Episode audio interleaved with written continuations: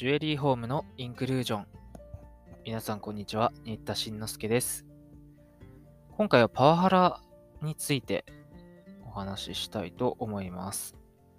今度のね、2022年4月から、えー、法改正により、えー、中小企業を含めた全ての、えー、企業を対象にした、いわゆるパワハラ防止法が施行されます。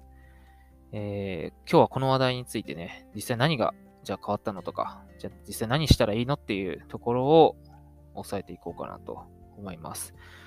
えー、パワハラ防止法、えー、まあ、もうちょい難しい言葉で正式名称っていうかね、言うと、労働施策総合推進法っていうのが改正されると。えー、実は2019年にもうできてて、2020年からは大企業を対象にはもう施行されていたのですが、この度2022年4月から中小企業を含めた全ての企業が対象になると。えー、何が変わるかっていうことなんですけれども、パワハラを防ぐ体制を整備しましょうというところなんですよね。具体的に見ていきます。えー、パワハラ防止法における中小企業の義務っていう話ですね。えー、せっかくなんで、条文ね、労働施策総合推進法の30条の2、雇用管理上の措置等っていうやつを一緒に読んでみましょう。えー、第1項。事業主は、職場において行われる優越的な関係を背景とした言動であって、業務上必要かつ相当な範囲を超えたものにより、その雇用する労働者の就業環境が害されることのないよう、当該労働者からの相談に応じ、適切に対応するために必要な体制の整備、その他の雇用管理上必要な措置を講じなければならない。2項、事業主は労働者が全項の相談を行ったこと、または事業主による当該相談への対応に協力した際に、事実を述べたことを理由として、労働、当該労働者に対して解雇その他不利益な取り扱いをしてはならない。というのが条文ですね。えー、わかりやすくすると、ポイントは4つぐらいになるかなと思います。1つ目が、えー、各企業がね、きちんと方針を明確化して周知してくださいねということです。我が社はハラスメントに対してこういう方針で臨みます。と、全従業員に対して、えー、通知なり、掲示なり、えー、会議の時に伝えるとかね、周知するということです。で、その中で何を決めなきゃいけないかというと、二つ目として、相談窓口とか、えー、そういう苦情に適切に対処するための体制を作ることです。うん。じゃあ、そのパワハラって言っても上司なわけだからね。じゃあ、その次誰が相談窓口になるのっていうところですよね。別の部門で設置しないと、結局その上司に言ったって意味がないことが多いでしょうからね。まあ、パワハラって、やってる側はその自覚なくて、俺は厳しく指導しているだけですとか、しつけのつもりですとか、うん、そうやって俺も教育されましたとか、そういうふうに思ってる方が多いので、なかなかね、本人に言っても、あんまり意味ないっていうことは結構あるので、別部門、場合によっては社外に相談窓口を用意することもあるでしょう。えっ、ー、と、例えばね、あの法律事務所の弁護士をね、相談窓口として、その方がまあ客観的というか、社内の人じゃないから、もみ消される心配がないというか、ちゃんと秘密を守ってくれて相談しやすいとか、そういう意図からね、大企業の中には、そういうふうに別の社外の窓口を相談窓口に設置したりする場合もあるようです。3つ目、えー、パワハラ起きた時の、えー、適切な対応ですね。えー、なかったことにするとか、逆にさっきね、出たけど、報復的なえー、解雇とかしちゃダメだよっていう適切な対応をしていかなきゃいけないと。まあ、まずは事実確認でしょうけどね、ヒアリングをちゃんとしたりとか、えー、して対応をきちんとしていくということですね。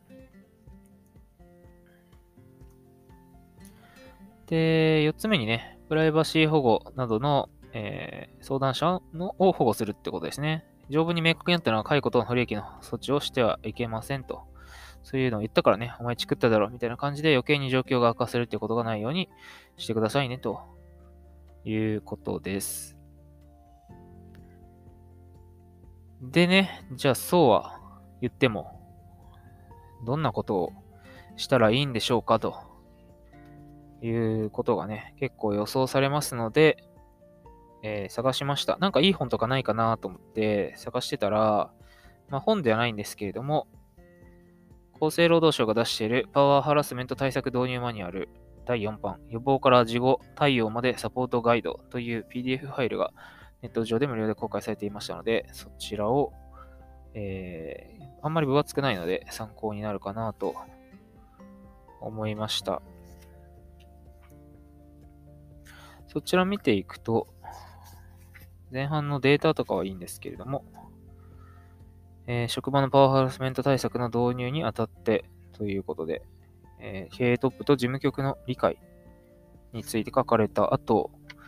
えー、まあ、裁判例でね、こういうのが具体的にパワーハラスパワハラとして問題になりましたよとかっていうのも表にまとまっているので非常にわかりやすいなと思いました。えー、全部は読めませんけれども、例えばこの表の中に出てくるものとしては、上司の注意指導とパワーハラスメントの例として、東京地裁八王子支部判決平成2年2月1日、製造業 A 社の工場に勤務していた B の後片付けの不備、伝言による年休申請に対し、上司 C が B に対して反省文の提出等の注意指導を行った。B は上司 C の上記を逸した言動により、人格権を侵害されたと主張して A 社及び上司 C に対し民事上の損害賠償請求をした。という事例で、判決は、上司には所属の従業員を指導し、監督する権限があり、注意し叱責したことは、指導監督する上で必要な範囲内の行為であるとした上で、本件の場合は、上司 C の反省書きの作成や後片付けの再現等を求めた行為は、指導監督権の行使としては裁量の範囲を逸脱し、違法性を帯びるに至るとして、A 社と上司 C に対して不法行為、民法709条に基づいて連帯して15万円の損害の賠償をするように命じた。なんていう例。うん。まどんなこと言ったかにもよるけど、もう一回やれとか、反省文出せとか、それはやりすぎですよということでしょうか。このような例がいくつか載っているので、具体的に読んで、ああ、こういう場合はパワハラとして認定されて損害賠償請求認められた例があるのねというのを理解することがいいかなと思います。だからさっきの例だと15万円なんで比較的に、比較的額が少ないですよね。額が多いやつで言うと、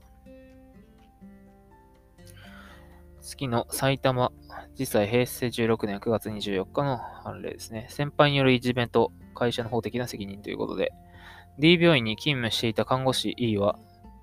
先輩看護師 F から飲み会への参加強制や個人的用途の業務の使い走り、何かあると死ねよと告げたり、殺すなどといった暴言等のいじめを受け自殺したという事例で、判決では先輩看護師 F の E に対するいじめを認定し、先輩看護師 F に E の遺族に対する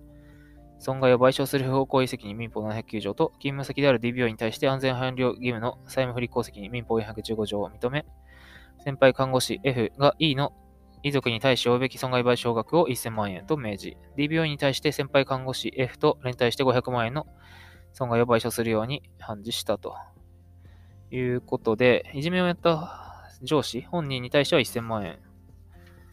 で、病院使用者ですね。としても、えー、ちゃんとそういうのを把握する体制敷いてなかったとか、やるべきことやってなかったよね、ということで500万円を連帯。その1000万円のうちの500万円は会社も連帯しなさいというふうに支払いを命じる判決があるわけです。まあ自殺した事例だと損害額がかなり高く認定されていますね。まあ、このように会社はね、その本人がやったから知りませんではもう済まされないように、この4月の法改正でもますますなっていくということで、この、えー、厚労省の、何でしたっけ、マニュアル